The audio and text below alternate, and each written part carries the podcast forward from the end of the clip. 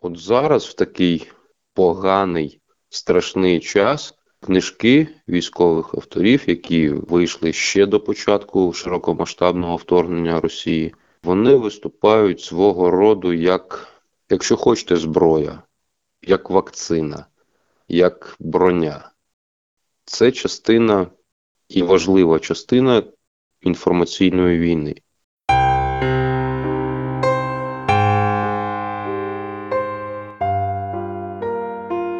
Льотчики, професіонали, воїни вони працюють, вони воюють, вони гинуть.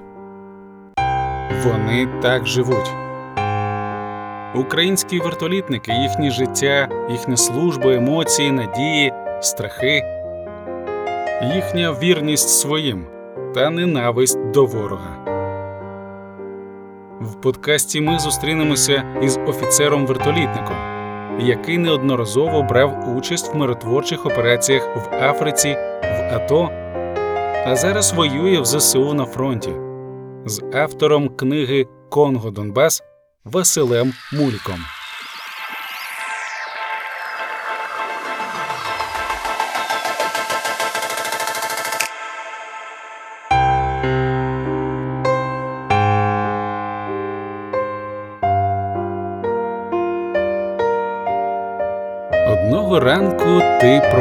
Прокидаєшся, бачиш та чуєш на твою країну напали. Почалася повномасштабна війна. Насправді військова агресія північного сусіда триває 8 років. Але тепер його мета очевидна остаточно знищити нашу державу. Перші дні спротиву показали, наскільки українці згуртовані та незламні, які професійні збройні сили України, як нас підтримує весь світ. І що руський корабель із їх музикою та літературою піде у чітко вказаному напрямку на дно.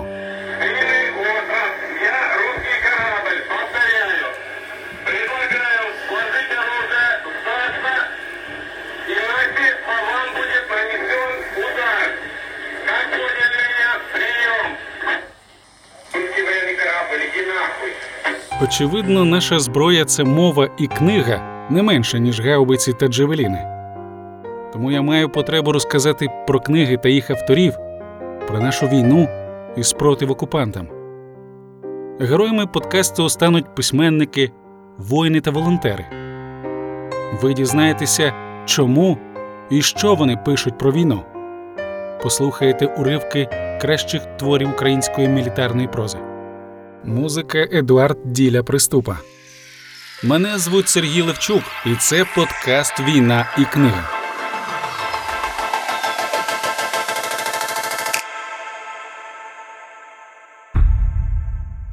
Чому цивільним під час війни варто читати мілітарні книжки? Мілітарну прозу потрібно читати не лише під час війни. Важливо розуміти, що от зараз в такий неспокійний, поганий, страшний час книжки військових авторів, які вийшли ще до початку широкомасштабного вторгнення Росії, вони виступають свого роду як, якщо хочете, зброя, як вакцина, як броня. Це частина і важлива частина інформаційної війни. Справа в тому, що інформаційна війна це така дуже цікава штука, у якій головною зброєю з боку агресора завжди виступає брехня. А от єдиною зброєю проти брехні є правда. Єдиною бронею, єдиною вакциною. Це перше. Крім того, в якості саме вакцини українська е, військова проза, українська військова поезія, взагалі військова література, вона виступає в якості вакцини для прийдешніх, для майбутніх поколінь. Ми розповідаємо те, що відбувається зараз, тим, хто прийде після нас. Ми намагаємося розповідати це правдиво. Ми намагаємося говорити своїми словами про те, що ми бачили, що ми пережили, і що є нашою об'єктивною реальністю. Ось що важливо: не повторити помилок у майбутньому, не вірити Росії більше вже ніколи.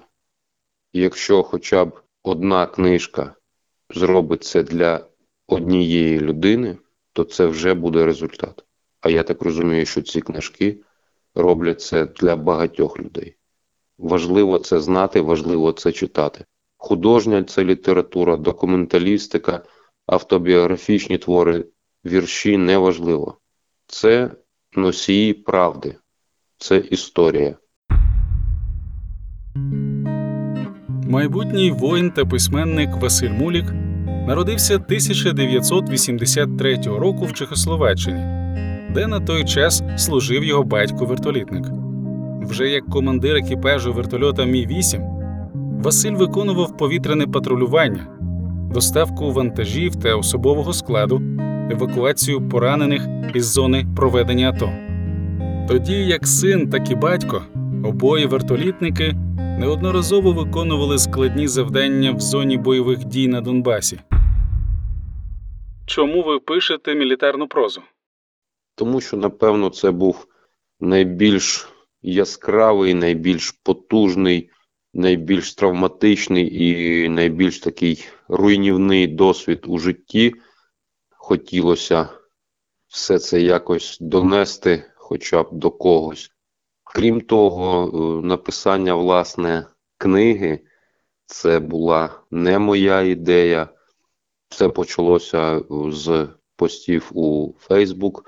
Крім того, я допомагав у роботі над книгою Народні герої України історії справжніх. І моя подруга, і власне та людина, яка займалася книгою народних героїв, вона якось мене запитала: а чому б тобі не написати свою книгу? У тебе круто виходить. От, власне, це було такою першою відправною точкою. Я військовий вертолітник, і за роки своєї служби я побачив таку тенденцію, що от про нас ніхто не знає, навіть, навіть у військах. Є таке просто. Ну, льотчик літає, значить повітряні сили. Армійська авіація не відноситься до повітряних сил. Повна її назва Армійська авіація сухопутних військ Збройних сил України. Тому ми відносимося до піхоти. І я завжди на цьому наголошую. Другою причиною, чому я вирішив писати це, було те, що крім того, що ми брали дуже таку активну безпосередню участь в антитерористичній операції, операції Об'єднаних Сил від самого початку. Ми були одним із перших на сході, ми одним із перших понесли втрати. І за роки АТО ООС ми виконали просто величезну роботу, про яку, в принципі, теж дуже мало відомо широкому загалу, та й взагалі дуже мало відомо. А от друга причина це знову ж таки миротворча діяльність, тому що вертолітні підрозділи Збройних сил України у складі е, миротворчих місій ООН вже більше двох десятків років несуть службу на теренах Чорного континенту у Африці. І про це теж дуже дуже дуже мало знають. Є бажання вирівняти цю ситуацію і розповісти про нас, про українських військових вертолітників. Розкажіть про одного з героїв вашої книги. Насправді у книзі багато героїв, тому що це такий набір, я називаю їх саме флешбеками. Набір коротких розповідей, які розміщені у двох часових площинах. Одна умовне зараз, те, що відбувається зі мною в Африці, тобто те, що зі мною відбувалося у Африці в 19-20 році, і умовне тоді, те, що зі мною відбувалося в 14, 15 і подальших роках. Серед героїв книги я, ну, по-перше, це все реальні люди, це все реальні події. Е, І от окремо зараз я би все-таки хотів виділити одного з героїв, якого пригоди якого я доволі таки чітко яскраво описав в цій книзі, це Олександр Мариняк. Там я не називаю е, прізвища, я не називаю позивного, але тим не менш зараз я можу про це говорити. Це дуже близька мені людина, це дуже близький мій друг. На жаль, його вже немає серед живих. Він загинув під час бойового польоту 8 березня 2022 року під Києвом. Був посмертно нагороджений званням Героя України. Саме про нього я писав. Там доволі велика частина книги відведена от його пригодам, його приколам. Зараз я можу про це говорити, що так, це він. Це Саша Мариняк, який завжди стояв на своєму, який не ховався під спідницею, не, ховався за спиною. Він був попереду, він воював і він знав, чому він це робить. Зараз, на жаль, його вже немає. Яка ваша улюблена книга на військову тему? Скажу чесно, у мене немає зараз улюбленої книги про війну. Я маю на увазі улюбленої книги про нашу війну, тому що е, дуже багато видано, дуже багато я прочитав. Подобається дуже багато. Поки що не було нічого такого, щоб відверто не сподобалось.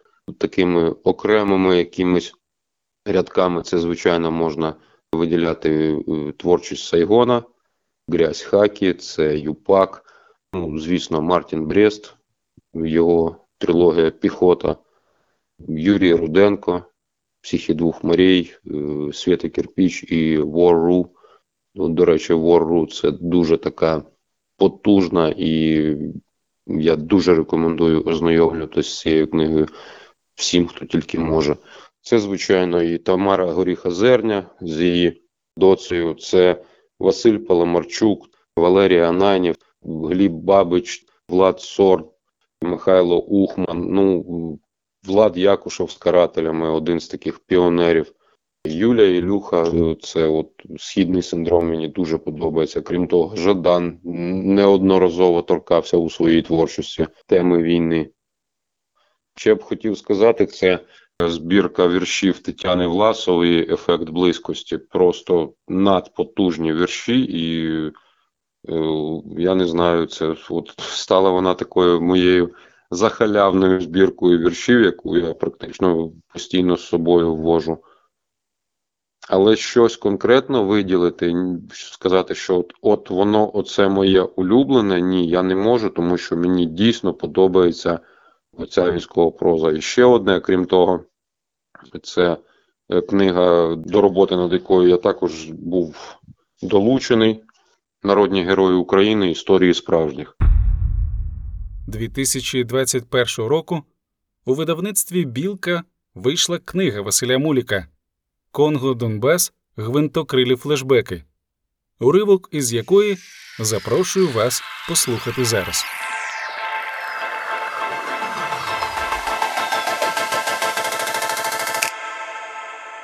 Конго Донбас. Гвинтокрилі флешбеки. Дніпро, Україна. Травень 2015 року. Цей демон. Він рветься на волю. Він шкіру дере наживо. Коктейлем пече у горлі. З болю, ненависті й гніву. Він криком кричить про помсту. Він хоче напитися крові, ламає зсередини кості мої клітини грудної. Він тут, він завжди буде поряд, до плоті змертвілої ласи, кінчає, вдихаючи сморід людського горілого м'яса. Переросле, вгодоване з мене, народжене і зрощене мною, чудовисько це скажене, мій демон, що зветься війною. Війна це найстрашніше з того, що може з тобою трапитись. Вона завжди раптово вривається в твоє життя. Жахливим невпинним тараном, всепожираючим торнадо з металу і полум'я, розмазуючи, перемелюючи, перепалюючи на мертвий гарячий шлак усі твої плани, мрії та сподівання. Вона вповзає в тебе отруйною гадиною. вливається пекучим гудроном під шкіру, клубиться та пульсує за ребрами пасмами вібруючого майже матеріального мороку. Вона назавжди оселяється в тобі. Інфернальний паразит, що присмоктався жадібно та ласо до твоєї душі, обплутав її жирною сіткою слизьких щупалець та ненажерливо п'є, вприскуючи у свідомість отруту зневіри та розчарування, визираючи хижою чорнотою ненависті крізь зіниці. І як би ти не хотів, що б не робив, ти вже ніколи не позбудешся цієї тварюки.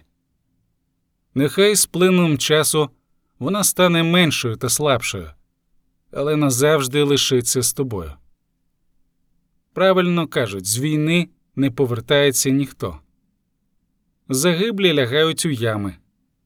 Решта, хоч і повертаються, але не з війни, а з війною. Усі ми несемо у собі її частку відбиток, жевріючи магічним лавовим світлом Тавро, вічно запалену виразку, що сочиться, стікає гнилою сукровицею. Війна не має нічого спільного з тим, що ти будь-коли про неї бачив і чув. Це не кіно, не героїчні пісні, жодної романтики, жодного пафосу, лише брудна, кривава та небезпечна робота, що з часом стає буденною. Та найстрашніше і найогидніше це те, що у війни є і безперечно позитивні риси. Так, вони збочені та викривлені, але є. І ця бридка потвора, цей паразит, що оселився у твоєму тілі та твоїй душі, іноді виступає симбіонтом. Війна. Ця війна відкрила нам очі на те, ким і чим насправді є наш сусід. Не старший брат. Мені, блядь, аж щелепи зводить від ненависті та огиди, коли я чую цю сентенцію. Навіть не тому, що ці брати думають, що можуть безкарно вбивати нас на нашій же ж землі. Зовсім ні. Вони непідступний та заздрісний колективний Каїн. І ми, як виявилося, далеко не Авель. Вони орда, дика і кровожерлива. Вбивати, грабувати, катувати ось їхня мета. З ними неможливо домовитися. Усі угоди будуть порушені рано чи пізно. Жодної честі у них немає. Викликати українського офіцера на перемовини та вбити його, розстріляти зелений коридор, домовитись про те, щоб забрати своїх вбитих і замінувати перекриття аеропорту. Ось як вони воюють. Навіть не торкатимемося тут якихось ефемерних конвенцій про цивілізовані способи ведення війни. Вони не тямлять навіть про що тут йдеться, тільки брехня. Ось воно, слово руського офіцера, кожне слово. Їм не просто не можна вірити, з ними немає про що говорити. Ворог споконвічний, усе інше ілюзії. І нічого, окрім ненависті, я до цього ворога не відчуваю. Війна прекрасний учитель, найкращий, напевно, з усіх мені відомих, уважний, досвідчений та прискіпливий. Вона навчає дуже швидко і максимально ефективно. Цей педагог не бере хабарів та не продає дипломів. Війна не читає лекцій. Ти відразу переходиш до практичних занять та лабораторних робіт, а то й на місці складаєш іспит. І найгіршою оцінкою за цей іспит може стати не двійка в заліковій книжці, а двохсот поруч з твоїм іменем у черговому зведенні. Це не школа життя, це академія смерті. Тому вчишся дуже швидко і завжди на чужих помилках. Бо навчитися на своїх цей викладач шансів не дає. Він так чи інакше знаходить підхід до кожного зі своїх учнів. Війна це постійний страх, відчутний на фізичному рівні. Він матеріалізується у спітнілих долонях на органах керування. Він у серцебитті, що стрибком прискорюється, коли у кімнату заходить оперативний зі словами черговий екіпаж на виліт. Він у дзвінкій порожнечі у грудях, що розростається темною хмарою всередині тебе, коли командир зачитує постановку завдання на політ. Але страх це природна реакція на небезпеку. Адже ти знаєш, що на тебе може чекати. Тому це не паралізуючий тебе безпросвітний тваринний жах, а своєрідний допінг. Це твоє психологічне нітро, що заливає тебе адреналіном, загострює відчуття, багатократно пришвидшує реакції. І коли тільки бортач натискає кнопку запуску, цей страх зникає, практично миттєво перероджуючись на механічну рішучість, машинну невідворотність усіх твоїх наступних дій, до кожного погляду, до найменшого руху. Тепер є тільки ти, твій екіпаж, твій вертоліт і польотне завдання. Решта відчуттів, любов, ненависть, сумніви, туга, лише зайві рефлексії, які вже не заважають, обсипавшись з твоєї свідомості туманним та невагомим пилом.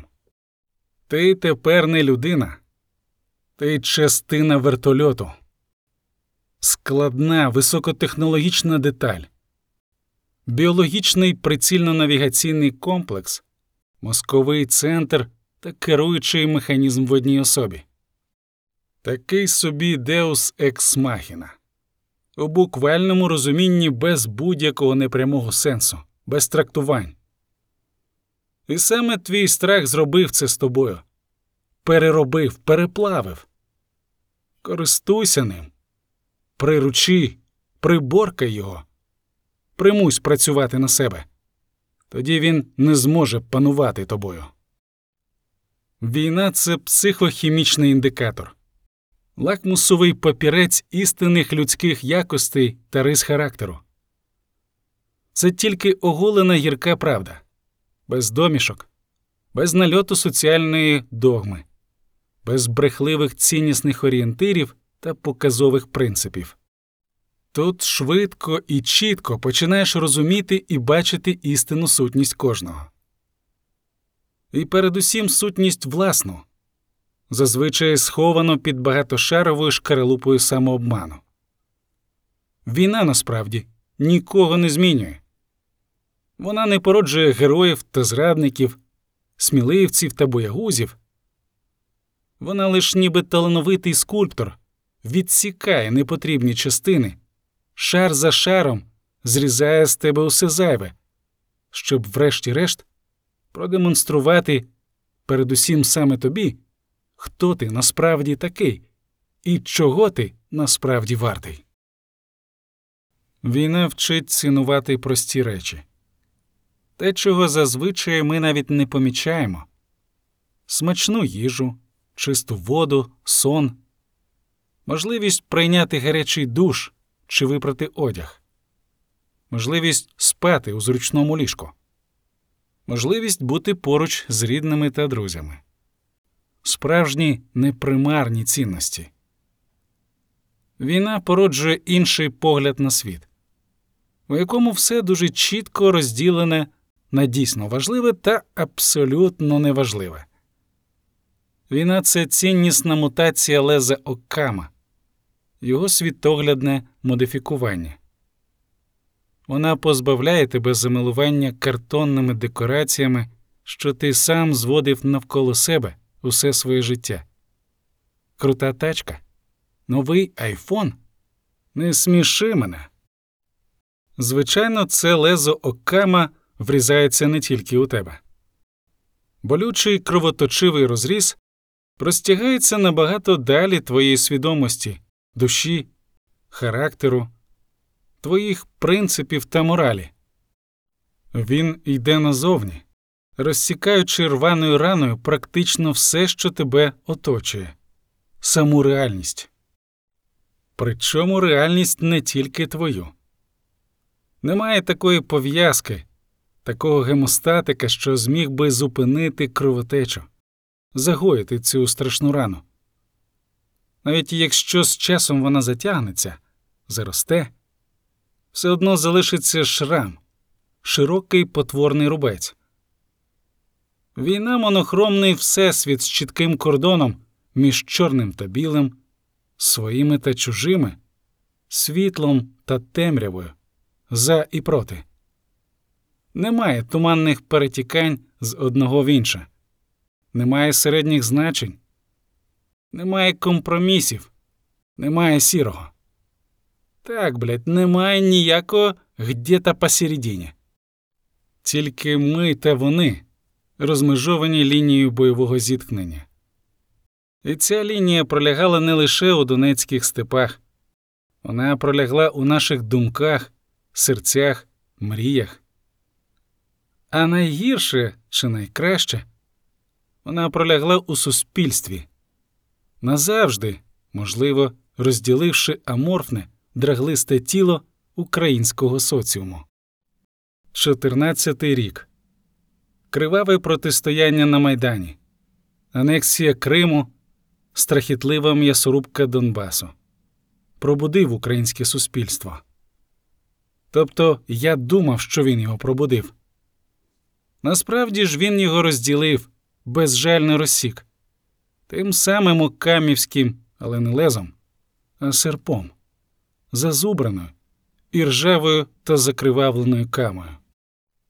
З якою гордістю, вдячною, невимовною та гіркою я тоді дивився на свій народ, на бійців добровольчих батальйонів, що мало не голими руками і зубами рвали в криваве шмаття сіпарню та самі гинули десятками, сотнями, на волонтерів, що власною впертістю та власним коштом витягнули армію з багаторічного болота застою, корупції та тотального розкрадання, які цілими караванами перли на схід все від трусів до снайперських гвинтівок, на дітей, що вечорами плели маскувальні сітки у школах, на тисячі звичайних людей, які збирали гроші, ремонтували автомобілі, годували, напували, лікували, які навколішки цілими містами та селами зустрічали загиблих. Це була справжня гордість, гордість за націю, незламну, згуртовану, готову до останнього боротися за своє майбутнє, за право на існування, за ідеї та принципи. На превеликий жаль, ця сама гордість завадила мені побачити іншу сторону того, що відбулося з українським суспільством. Хоча ні. Вже тоді я став потроху помічати тих інших, які ховалися, тремтіли, тікали за кордон, ставали опікунами та давали хабарі, аби тільки не потрапити на схід, тих, які вирішили за краще не відриватися від інформаційно-розважальної цицьки телевізора, із задоволенням заковтуючи тонни лайна, аж прицмокуючи з насолодою жадібно ловлячи кожну отруйно солодку крапельку. Тих, які причаїлися боягузливо, пристаркуватих совків, що нишком продовжували дрочити на портрети Сталіна та ковбасу по 2,20. Тих, які кілька років по тому набралися сміливості та вже особливо не ховаючись, роззявляли гнилі ватні мордяки зі злим презирством вибльовуючи на нас. Ми тебя туди не посилали. Тих, які згодом віддали свої голоси за какая разниця, та нужно просто перестать стрілять. Ненавиджу вас, падлюки, ненавиджу. Ви без вагань відсмокчете та відлижете кому завгодно, аби тільки зберегти цілісність своїх бурдюків та своїх холодильників. Ви примусите відсмоктати та відлизати кому завгодно своїх жінок, своїх синів, своїх дочок. Та вони й самі проти не будуть. Бо ви їх такими виховали. Бо ви всі такі є жалюгідні, боягузливі, хитрі та жадібні тварини без честі та совісті. Ваш єдиний принцип, єдиний ціннісний орієнтир жерти. Жерти, срати, спати та їбатись. Ви не нація, не народ, не суспільство. Ви колонія одноклітинних. І майбутнього у вас немає. Війна розколола націю, ніби той східноафриканський розлом розколює чорний континент. І пройшов цей розлом між власне нацією, людьми готовими та здатними до дій, до боротьби, до самопожертви та інертною біомасою, тими самими пересічними та середньостатистичними громадянами, що не зробили, не роблять і не робитимуть нічогісінько задля майбутнього цієї держави. Перших, як виявилося, мало, других переважна більшість. Настільки переважна, що сягає критичної маси, межі, за якою нас чекає ланцюгова реакція розпаду, розпаду країни, держави та нації, розпаду мрій, надій та сподівань, розпаду самого нашого існування, розпаду майбутнього. Природно, такі каталітичні процеси у суспільстві не могли не відбитися на армійському середовищі. Навіть у Збройних силах вони були особливо помітними та швидкими. Українська армія це ніби казковий велетень, що роками лежав у багні, дряхліючи, забиваючи своє призначення. Його мечі та списи втратили гостроту. Його щит потріскався та розсохся. Його лати та кольчуга заіржавіли та посипалися рудою металевою трухлявиною. Побільше багато чого зі зброї та панцира велета нишком розікрали злодійкуваті та жадібні ліліпути, розпродали та переплавили. Та коли прийшла біда, цей велет не швидко і не відразу випростався таки з болота, піднявся на ноги, а його слабкі тремтячі долоні лягли на іржаві руків'я тупих мечей. З кожним ударом, що він отримував від ворога, з кожним ударом, що він наносив сам, він міцнішав. Страх, нерозуміння, подив на його обличчі змінилися злою рішучістю. Рахітичні дряхлі м'язи наново налилися сталевою силою. Гнилі пеньки зубів повипадали.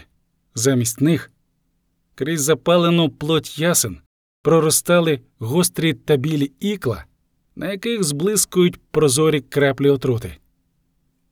Руки згадали надійну важкість клинків. Мечі загострилися, відбиваючи численні удари. Темний наліт іржі обсипався з металевих кольчужних кілець. А ще велет спробував та згадав божественний смак ворожої крові і став тим, ким йому судилося бути.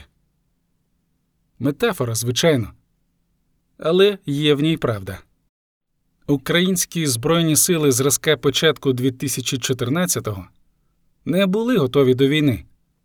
До ведення активних бойових дій, оборонних чи наступальних немає значення. Ми не були готові ні фізично, ні морально, ні матеріально. Лише окремі підрозділи та частини були частково спроможні виконувати завдання за призначенням. Зокрема, такими підрозділами були бригади армійської авіації. Ні, ми так само, як і всі, не вміли воювати. Проте ми мали колосальний досвід миротворчих операцій. А ще ми вміли літати, добре вміли. Тож нам довелося навчитися воювати, як і всім іншим, згадувати досвід минулих війн, пристосовувати його до реальних умов, імпровізувати. І ми навчилися, заплативши, щоправда, величезну ціну життями побратимів. Крім того, армія отримала часну розкачку. Цей час їй подарували добровольчі підрозділи, також неймовірною ціною сотень життів. Ненавчені, погано озброєні, часто густо без будь-яких засобів захисту, добробати дерли ворога на лахміття, ставши втіленням його жаху. А ще несподівано з'явилося волонтерство. Унікальне, до цього не бачене світом явище, коли державну воєнну машину піднімають з праху і попелу громадяни держави, а не власне сама держава. І армія встала на ноги. Міцно, стиснувши кулаки та зуби, крок, ще крок, вперед, удар, ще один. Біль, удар у відповідь, злість, гнів, лють. Але якщо продовжувати говорити метафорично, у казкового того велетня є ще одна біда він хворий. Можливо, невиліковно, а можливо, і смертельно. Він заражений, заражений численними паразитами. Вони кишать у його тілі, шлунку, кишечнику, печінці, легенях. Сотні та тисячі жирних личинок повзують під його шкірою, жеруть його м'язи. А що найстрашніше, паразити давно оселилися в його голові. Збройні сили це машина, механізм, гігантський та вузькоспеціалізований, з безліччю деталей, кожна з яких виконує свою функцію. Та Збройні сили України це механізм, перевантажений величезною кількістю деталей, основною функцією яких є, якщо чесно, взагалі немає зеленого поняття, нащо вони. Але користі від тих деталек ніякої немає, зате є постійна та невпинна шкода. Я бачив багато генералів. Напевно, як і кожен, хто прослужив два десятки років. І ну як таке може блядь, бути? Більшість із них виявилися не професіоналами, а відвертими імбецилами. Таке враження, ніби після лоботомії. Знань нуль, навичок нуль, людських якостей нуль. Зате пихатості та зверхності через край. Виховані совком, пристаркуваті та пузаті, вони іноді ліпили таке, що я просто не міг второпати, про що взагалі йдеться. І все це мат через мат та басом у десятки децибел. На щастя, бачив я й інших генералів толкових та серйозних профі, адекватних, розумних, здатних на прийняття обґрунтованих рішень. Та таких, на жаль, я бачив дуже мало, катастрофічно мало. Також є вищі штаби. О, це така історія, просто космос. Інший вимір, якесь єбуче задзеркалля, посади, створені під конкретних людей, бюрократія у ранзі релігії, роздуті штати високопосадових нероб, підлабузництво, інтриги, видимість діяльності та тонни папірців. І це керівні органи воюючої армії. Гігантська бюрократична фабрика з переробки аркушів формату А4 на забиті в голову цвяхи. Папери, папери, папери, інструкції, телеграми, роз'яснення, вказівки, директиви, бірки, хуїрки. Телеграма номер 116 дріб хер зна скільки цифр. З метою запобігання випадків травмування та загибелі особового складу у частинах та підрозділах Збройних сил України. Вимагаю відмінити дію Всесвітнього закону тяжіння. Відмінити дію першого, другого та третього законів ОМА. Про виконання доповісти за допомогою штатних засобів візуальної сигналізації.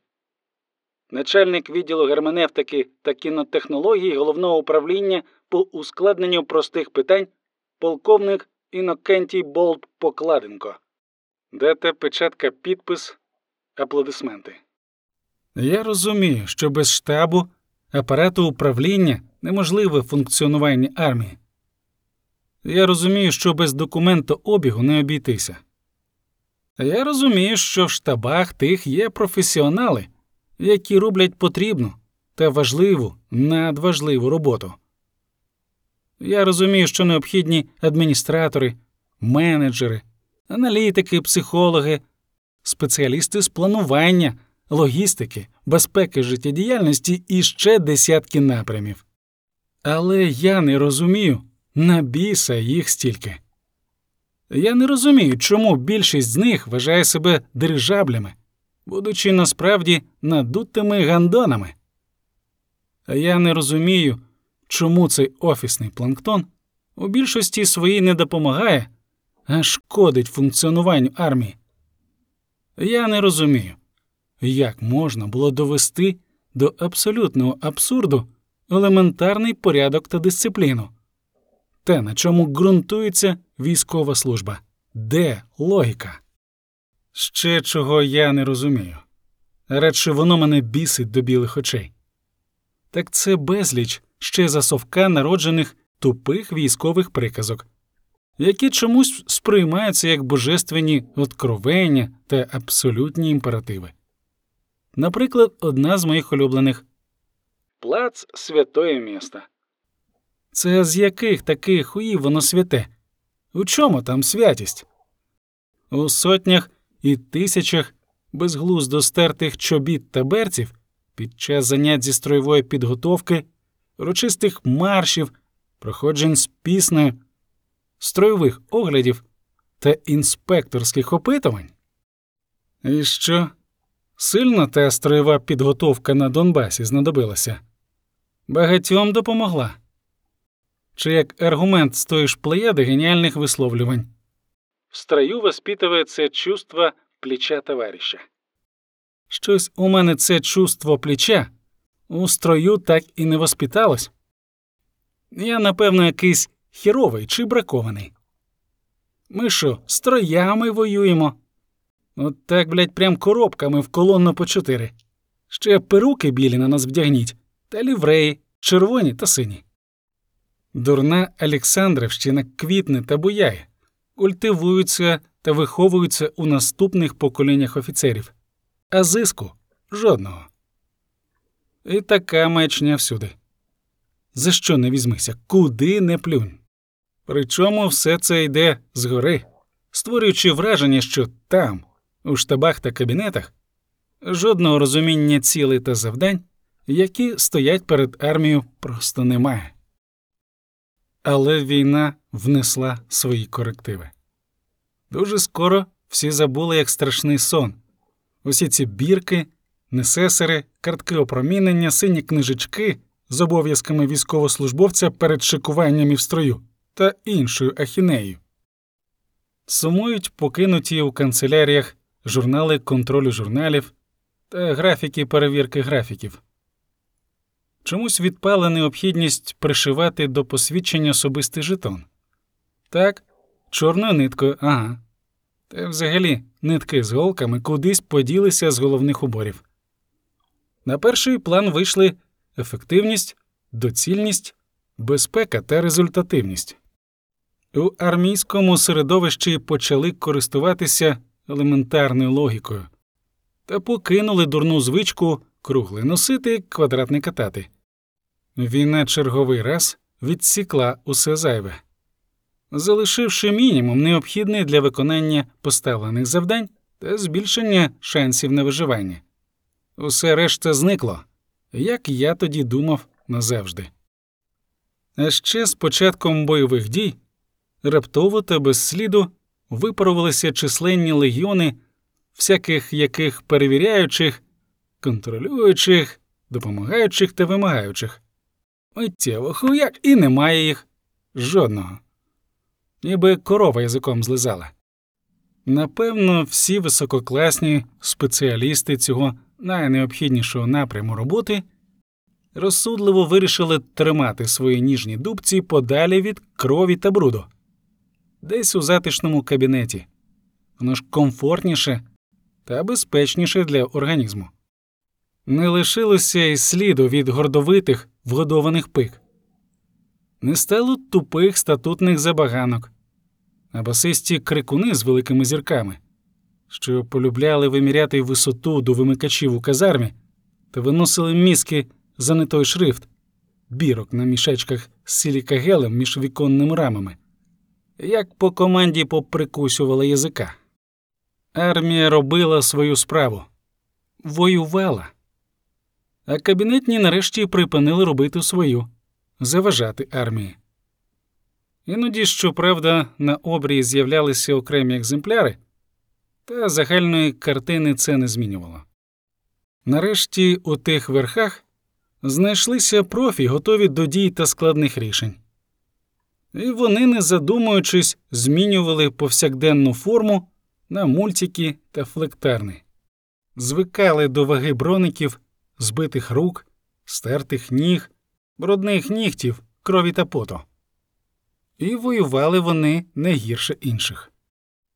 Крім того, в органах вищого військового керівництва почало з'являтися все більше і більше людей з досвідом реальних бойових дій та чітким розумінням істинних цілей та завдань, що поставлені перед Збройними силами. Ці люди нова генерація офіцерів, які особисто пройшли горнило війни, на власному досвіді відчувши її жах, розуміють всю трухлявість та недолугість успадкованої у совдепії системи. І вони змінюють цю систему. Принаймні намагаються. Зважаючи на шалений спротив замшілих дідуганів, з цитатниками дебільних військових приказок на переваги та новітніх корупціонерів, вихованих чвертю століття безладу та тотального розкрадання. Ріденькі струмочки справжніх професіоналів та патріотів, які почали вливатися у застійне болото, стали надією на кардинальні зміни в армії. Та все ж, як виявилося згодом, паразити з тіла веледня нікуди не поділися. Вони лиш стишилися, впали у сплячку. А зараз повиходили з анабіозу та з ще більшим завзяттям взялися за старе жерти, отруювати та шкодити. І масштаби цієї гельмінтної інвазії просто страхітливі. Черговий екіпаж на виліт. Заскочив у кімнату оперативний. Я піднявся з ліжка та почав натягувати комбез. Пальці відчутно тремтіли, а серце, прискорившись, калатилося у скронях пульсуючими ударами адреналінового ритму. Дніпро, Україна, жовтень 2019 року. Зліт з Василькова виконує по літаковому. Борт важкий. Вантажна кабіна мало не під стелю забита ящичками з нарами та різним військовим мотлохом.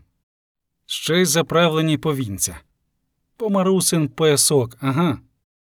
Вертоліт, звичайно, і так би злетів із максимальною злітною вагою без особливих проблем. Геть не спекотно у цей останній жовтневий день. Але навіщо машину зайвий раз мордувати граничними параметрами? Краще розбігтися, розігнатися по землі, і тоді вже спокійно собі відриватися, не виходячи на злітний режим роботи двигунів. Тим пак умови для такого зльоту просто ідеальні. Довжелезна злітно-посадова смуга, якої вистачає для розбігу і важкому транспортнику, і стрімкому винищувачу. Що вже й казати про мою пузатеньку ластівку Мі 8 Шах 3 автопілот. Контроль обертів. Норма. Ну, в'йо, ракель. Ручку керування від себе. І вже борт суне злітно-посадовою смугою, прискорюючись з кожною секундою. Розганяємось. Правак диктує швидкість.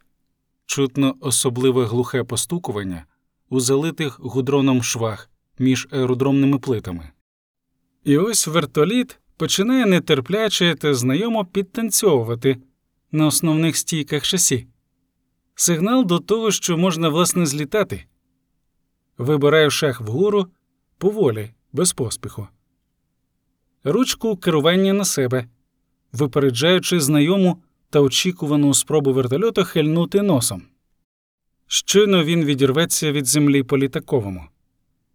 І у відповідь на рухи органами керування бурт слухняно та майже граційно відриває колеса від підігрітої яскраво сліпучим сонячним промінням бетонки. Рине вперед і вверх, збільшує швидкість, плавно підходячи від нудної поверхні планети Земля. Усе як у книжках написано. Класика жанру. Розгін. Стрілка вказівника швидкості досягає позначки у 120 км за годину. От тепер можна відворот вліво з набором висоти. І уперед. Ходженим переходженим маршрутом рухатися на південний схід. Вийти на правий берег Дніпра, лишивши по лівому борту канів. А далі все просто. Йдеш вздовж берега, як по ниточці, що приведе тебе до місця призначення. Знайомі місця. За останні роки, з весни 2014-го і дотепер, я літав тут десятки разів. Я оглядав цю місцевість, коли вона була вкрита снігом. Я милувався цими краєвидами, коли вони сяяли соковитою весняною зеленю та вигравали літнім яскравим золотом. Я ганяв над дніпровськими острівцями на гранично малій, дратуючи рибалок у човнах. Я пробивався тут крізь зливи, підіймався понад туманними ковдрами, обходив грозові засвідки, потрапляв у зони обмерзання. Я бачив унизу під собою жовто-золотаві та мерехтливі розсипи вогнів нічних Черкас. Я навмисно відхилявся на захід від Дніпрового берега, щоб на власні очі з висоти пташиного польоту побачити стародавню столицю Гетьманщини та вотчину славетного Богдана Чигирин. Саме той випадок, про який так дотепно сказав Комеска Тітаренко у виконанні геніального Леоніда Бикова у радянському фільмі В бій ідуть тільки старики. Я цим маршрутом зможу через 100 років без карти літати. І дійсно, не потрібна мені тут карта. І про GPS-ку можна забути. Вона теж ні до чого. З таким лінійним орієнтиром, як оспіваний поетами Славута, втратити орієнтування просто неможливо. Ще й у таку погоду, сонячну та безхмарну. Ми називаємо подібні метеорологічні умови мільйон на мільйон. Але річ не в орієнтирах, не в метеорологічних умовах, не в кількості виконаних цим маршрутом перельотів. Річ зовсім в іншому. Цей маршрут багато разів вів мене, і не тільки мене, назустріч війні. І цей же маршрут, вже зворотний, так само часто вів мене геть від війни. Цим маршрутом літали мої друзі, ті, що вже ніколи не вийдуть з кабін вертольотів, навіки лишившись у донецьких степах разом зі своїми машинами. Тож маршрут цей зробився для нас не просто пунктирним слідом треком на екрані Гарміна, не просто знайомою повітряною стежиною. Він набув містичного, майже сакрального значення, став неминучим небесним шляхом, що може привести в один кінець, але поки що милосердно приводить мене додому. Внизу від небокраю назустріч мені повільно пропливає земля. Міста суєтні та метушливі, переплетення будинків та вулиці з мурашками людьми та жучками автомобілями, села. Спокійні, дивно безлюдні, такі по осінньому майже пасторальні, з'єднані між собою тендітними вервечками шляхів, лани, жирна чорна рілля та зелені прямокутники озимини, ліси та посадки здебільшого ще поленіють пінним золотом та всіма барвами багрянцю. Та вже де-інде стоять голі, наїжачені гіллям, самотинно сірі, поскидавши себе святкове осіннє вбрання. І Дніпро, одвічний та могутній, він гордливо жене свої води на південь, відбивши й увібравши в них бездонну і неосяжну блакить над собою. І все, на що кинеш оком, ці міста і села, ці лани та ліси, ця прадавня ріка і земля до самого крайнеба, все це щедро повінця залите яскравим і теплим сонцем. Його світло ніби матеріальне. Здається, що можна на дотик відчути прозорі живі промені. Саме за такі миті я найбільше люблю цю роботу. Саме за можливість з повітря, з неба бачити та відчувати цей світ зі всіма його недоліками, несправедливостями та негараздами. Світ, хай навіть такий жорстокий, недосконалий, постійно готовий зірватися у прірву, але втім чарівний та барвистий. І саме у ці моменти призупиненого, розтягнутого часу, медитативного та захопленого споглядання з висоти, я, огорнутий давно звичним гулом турбін та гвинтів, принизаний механічною вібрацією металевої машини, що несе мене над землею, притискаючи пружний простір, особливо чітко розумію одну дуже просту річ це моя земля. Ні, навіть не так. Більш впевнено, більш вагомо. Це моя земля. Хай буде пафосно, хай буде патетично, зате щиро, правдиво, навіть перед самим собою. Так, це моя земля. Не абстракція, не ідея, не гасло, але втілення, істотне, матеріалізоване втілення віри. Віри та впевненості в тому, що всі жертви, всі біди, всі поневіряння, всі втрати вони не марні, не безглузді, що мета досяжна, варта того, щоб, відкинувши сумніви, йти до неї. А ще у такі моменти мене буквально просякає лють, така вперта, зимна, невблаганна. Лють загрозливо весела. Вона мимоволі розтягує губи у посмішці, похмурому, хижому, презирливому та багатообіцяючому вишкорі.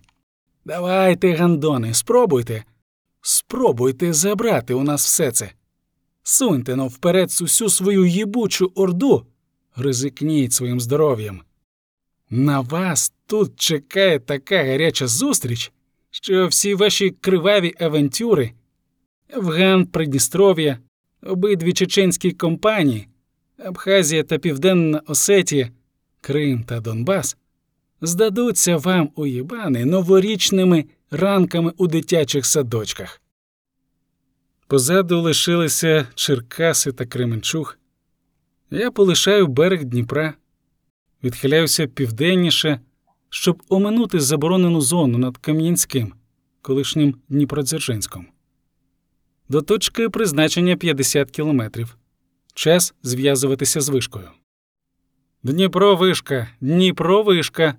47,6 півсотні третьому. Перейшовши на необхідний канал, я виходжу в етер. 47,6 півсотні три. Дніпро вишка. Не забарилася відповідь, чіткий голос у гарнітурі, ледь спотворений радіозв'язком на УКХ хвилях. Добрий день, Дніпро вишка. 47,6 півсотні третій. Один вертикальний на 200 метрів істинної. Слідую до вас з Василькова. Віддалення 50.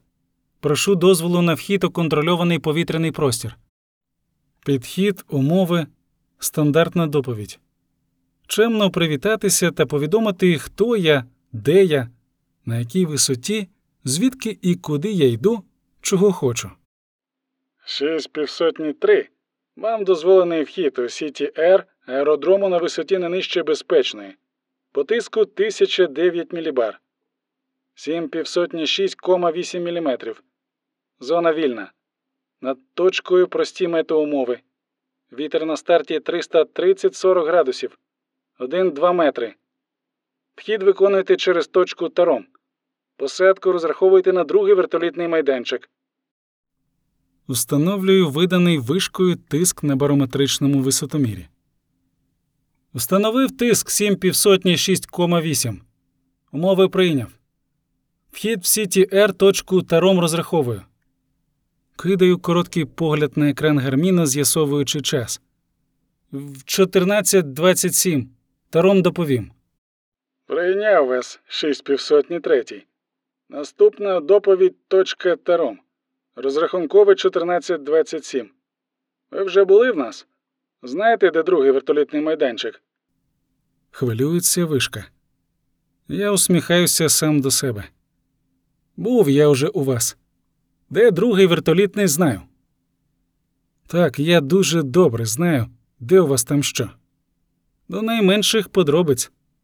Адже я не просто вже був у вас, а я у вас чимало жив і працював. По лівому борту пливе індустріально-апокаліптичний пейзаж Кам'янського. Металічно-бетонний хаос з височенними баштами димарів та вічними стовпами з них куряви. Реальний стімпанк у найпотворнішому з усіх можливих втілень. Після неймовірних красот дніпровських берегів бачити це трохи моторошно. Проминаємо вхідну точку Таром, північно-західний кут повітряного простору району контролю аеропорту. Доповідаю. Дніпро вишка 7. 47,6 півсотні третій. Проходжу таром. Розрахунковий час посадки 14.35. Прийняв вас шість півсотні три точка Таром. Виконуєте захід. Умови на старті без змін. Підкажете візуальну видимість майданчика 2. Відкликається вишка. Видимість майданчика 2. Готовність до посадки підкажу. Погоджуюся я. Ще декілька хвилин, і ми будемо на місці. Прозоре до кришталевості жовтневе повітря, жодної хмаринки, яскраве сонце. Видимість суттєво перевищує 10 кілометрів. Красота. Вже з'явилися на обрії світла пляма, великий білий ангар на льотному полі аеропорту. Добрий орієнтир. А ось вже і смугу видно: роліжні доріжки, стоянки літаків, термінал. І питомий та милий серцю будиночок ПДСА, пункт диспетчерської служби аеропорту, що саме він став нашою домівкою в березні 2014-го і залишається нею дотепер. 47,6 півсотні третій. Майданчик 2 бачу, до посадки готовий. Доповідаю вишці. Виконуєте захід на посадку на другий вертолітний. Умови без змін. Дає дозвіл вишка. Після посадки вам перехід на Дніпро руління. Дозволили. Коротко відповідаю я. Я виконував цей захід тут, у міжнародному аеропорті Дніпро, десятки і сотні разів. Тож нічого нового та складного. Вітру практично немає, а тому не доводиться надто мудрити з побудовою маневру для заходу на майданчик. Заходжу сходу лівим розворотом, попередньо взявши праворуч, південніше злітно-посадкової смуги, щоб на заході не проходити над стоянкою літаків. До ворот гасіння швидкості зниження. І ось я вже зависаю над жовтим колом вертолітного майданчика номер 2 А ще за кілька секунд колеса торкаються бетону. Все, ми на місці. Ба більше, ми майже вдома у Дніпрі. Працюйте з Дніпро руління. Шість півсотні три. Підказує вишка. Переходжу на роботу з Дніпро руління. Дякую. Перемикаю канал. Дніпро руління, Дніпро руління. 47,6 півсотні третій на другому вертолітному. Шість півсотні три на прийомі Дніпро руління. Виконуйте зарулювання на 14-ту стоянку по командах зустрічаючого. Вимкнення по готовності вам дозволено. Стоянка 14. Вимкнення дозволено. Зарулюю. Хоча рулити там нема чого. Треба лише розвернутися праворуч та проїхати три десятки метрів. Чотирнадцята стоянка зовсім поруч. Спеціальними жестами дядько у яскраво жовтій жилетці маршал. Керує мною. Правше, ще правше, на мене. Стоп. Загальмовую колеса. Вимикаємось. Зупиняються гвинти. Я дещо втомлено стягую гарнітуру. 400 з лишком кілометрів перельоту від Василькова вона відчутно стискала голову. Видихаю. Кидаю поглядом навколо на знайомі та такі рідні місця. От ми і вдома. Я посміхаюся щиро та іронічно. Дійсно, ми вдома. Там, де на нас чекають, там, де нам раді. Міжнародний аеропорт Дніпро. Для нас 16-ї окремої бригади армійської авіації він дійсно став другою домівкою, другим пунктом постійної дислокації, другим основним аеродромом. Ми були тут першими, і неважливо, хто тут був після нас. На флагштоці біля імпровізованого місця для шикувань за будиночком ПДСА Марія жовто-блакитний стяг з шевроном нашої 16-ї окремої бригади армійської авіації Броди. Саме цей аеропорт прийняв нас у березні 2014-го, розмістив, розселив, годував. Саме звідси ми розлетілися по інших точках. І саме з цим аеропортом пов'язано безліч наших спогадів та думок, надій та переживань, наших перемог та наших втрат, наших тріумфів та наших трагедій. Звідси злітали борти, що везли додому труни з нашими побратимами, звідси злітали ми і везли на схід пекучий біль, ненависть та жагу помсти. Тут ми знайшли нових друзів. Тут ми навчились ненавидіти ворогів. Сюди ми поверталися, на жаль, не всі, і не завжди. Усе тут таке болісно знайоме. Он в тому ангарі ми святкували Пасху весною 14-го, сиділи на бомбах п'ятисотках. А он там, на пустирі, хлоп'ята спецпризначенці з третього полку тренували нас, вчили, як вправлятися зі зброєю в реальних умовах, а не на стрільбищі. Показували, як піднімати та нести на собі пораненого товариша, як пересуватися, прикриваючи один одного. Он в тих кущах смажили м'ясо та варили шурпу.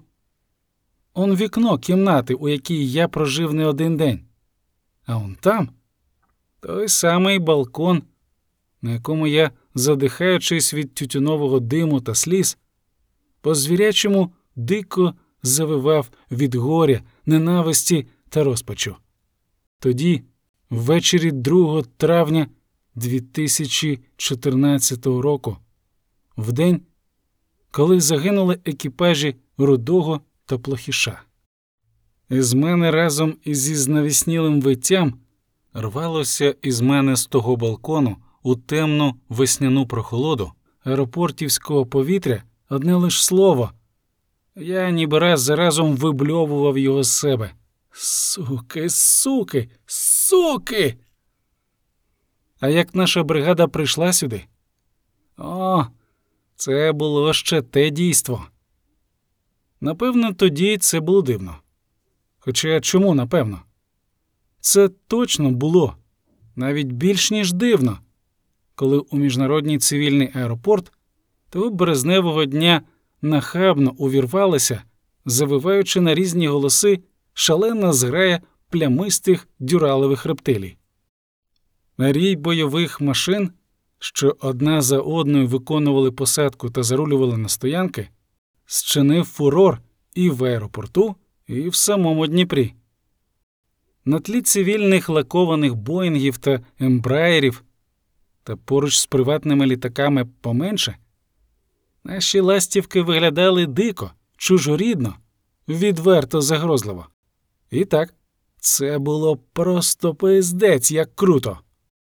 Таке міфічно казкове враження, ніби ті цивільні металеві птахи різних розмірів та кольорів, що їх стояло багато на стоянках та в ангарах, нишком позирали на наші вертольоти з настороженою цікавістю, подивом та погано прихованим острахом, як на небачених раніше зблизька камуфльованих, незрозумілих та потенційно небезпечних хижаків, у яких хер знайшов голові.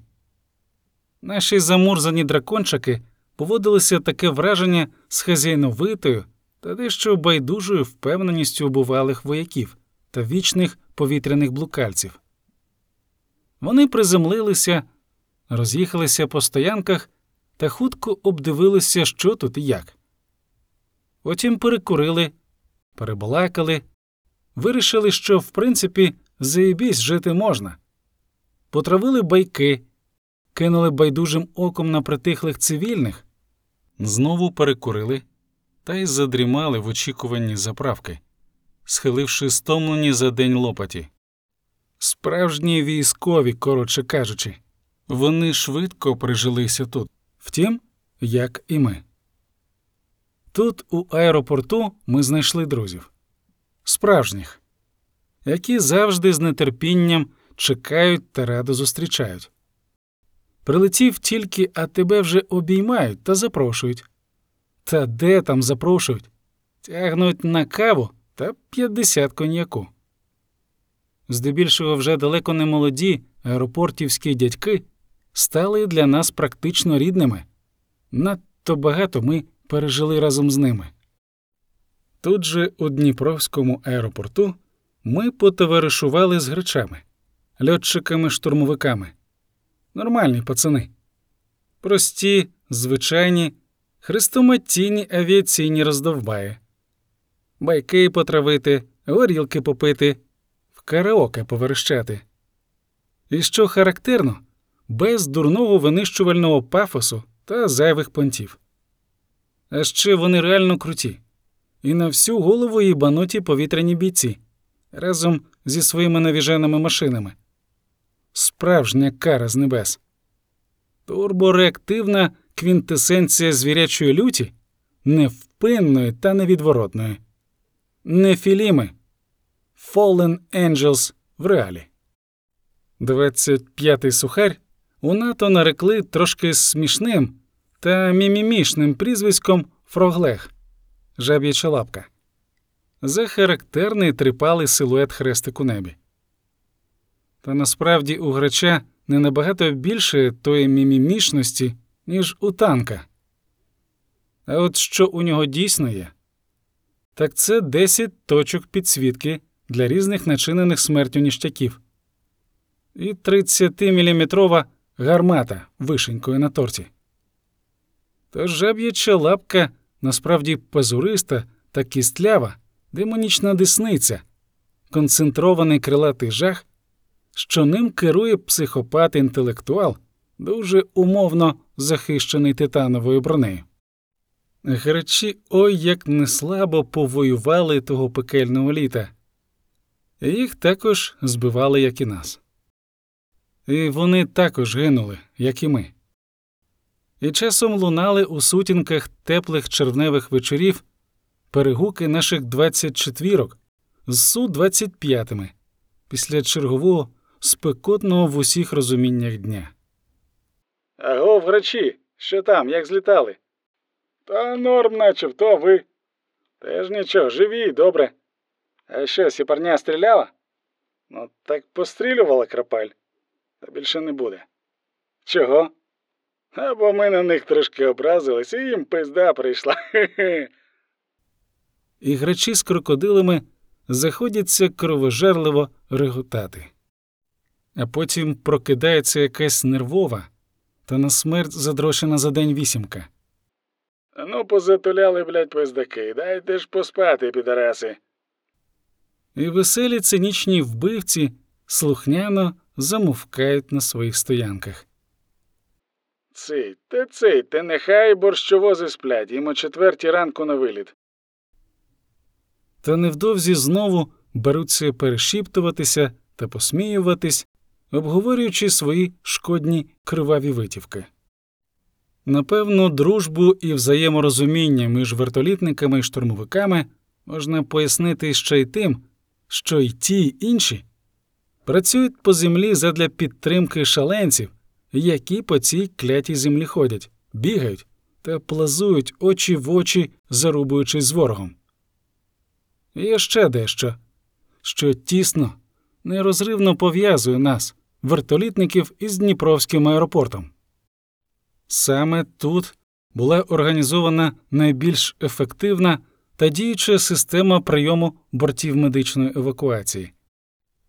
Силами працівників аеропорту спільно з лікарями та нами був створений ідеально працюючий механізм, що зберіг впевнений життя багатьом бійцям. Улітку 2014-го борти медичної евакуації йшли на Дніпро практично караваном. Кожен екіпаж Мі 8 щодня виконував по одному-два медивака. Кожен екіпаж нескінченний потік трьохсотих, часто важких, лежачих, критичних. Старий якось примудрився приперти одним бортом 38 поранених бійців. Я не міг второпати, як йому взагалі вдалося запхати стільки народу туди, де вміщається максимум 24 десантники. Я не міг зрозуміти цього, поки самому не довелося майже на виворіт вивернутися та якось запхати у вертоліт 36 пацанів. І такі рейси по кілька разів на день, десятки поранених, десятки автомобілів швидких. І аеропорт впорався. Ба більше, аеропорт налагодив безпрецедентну чітку систему взаємодії по напрямку авіація медики. А ще аеропорт гарував. Аеропорт вйобував як проклятий день і ніч. Усі від першого до останнього, у прямому сенсі. Комусь, може, і дивно було бачити, як директор міжнародного аеропорту особисто допомагає розвантажувати черговий медивак та розносити ноші з лежачими по швидких. Мені теж було дивно. Секунд так 5-10. А директор аеропорту на рівні з рядовими працівниками і далі тягав ті ноші. Бо треба. Бо часу обмаль. Бо швидкий та реанімобілям необхідно розвести хлопців по лікарнях, кого куди, і повернутися. Бо на підході за пару годин ще один борт. А за ним буде ще, і ще, і ще. І створений там, у аеропорту Дніпра, цей механізм працював. Працював як швейцарський годинник, ціною неймовірних зусиль та праці всіх без винятку, без огляду на звання та посади. Я вийшов з вертольоту, розминаючи ноги, затерпли трохи. А до мене вже поспішали друзі. Ті самі немолоді дядьки, усміхнені, раді зустрічі. Зараз потягнуть на каву. Кави я вип'ю. Я б і коньяку з ними радо хильнув би, та часу, на жаль, бракує. Часу в мене тільки на заправку і далі на схід, на Краматорськ.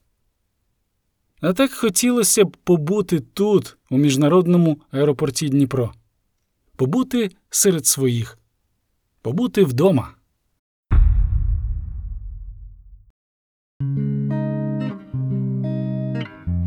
Якось Василя Муліка спитали, що таке героїзм. Можливо, героїзм це робити те, що ти мусиш робити, виконувати свій обов'язок за обставин, коли це практично неможливо. Відповів він тоді.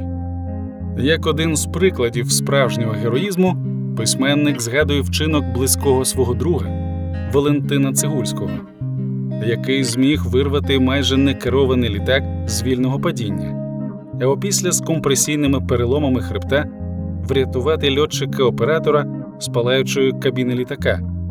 В цей час у пілота героя горіли руки. Книгу Василя Муліка Конго Донбас ви можете придбати у видавництві Білка та в інших книжкових онлайн-магазинах. Книга присвячена вертолітникам, які віддали своє життя за Україну. З вами був Сергій Левчук. Вічна слава героям!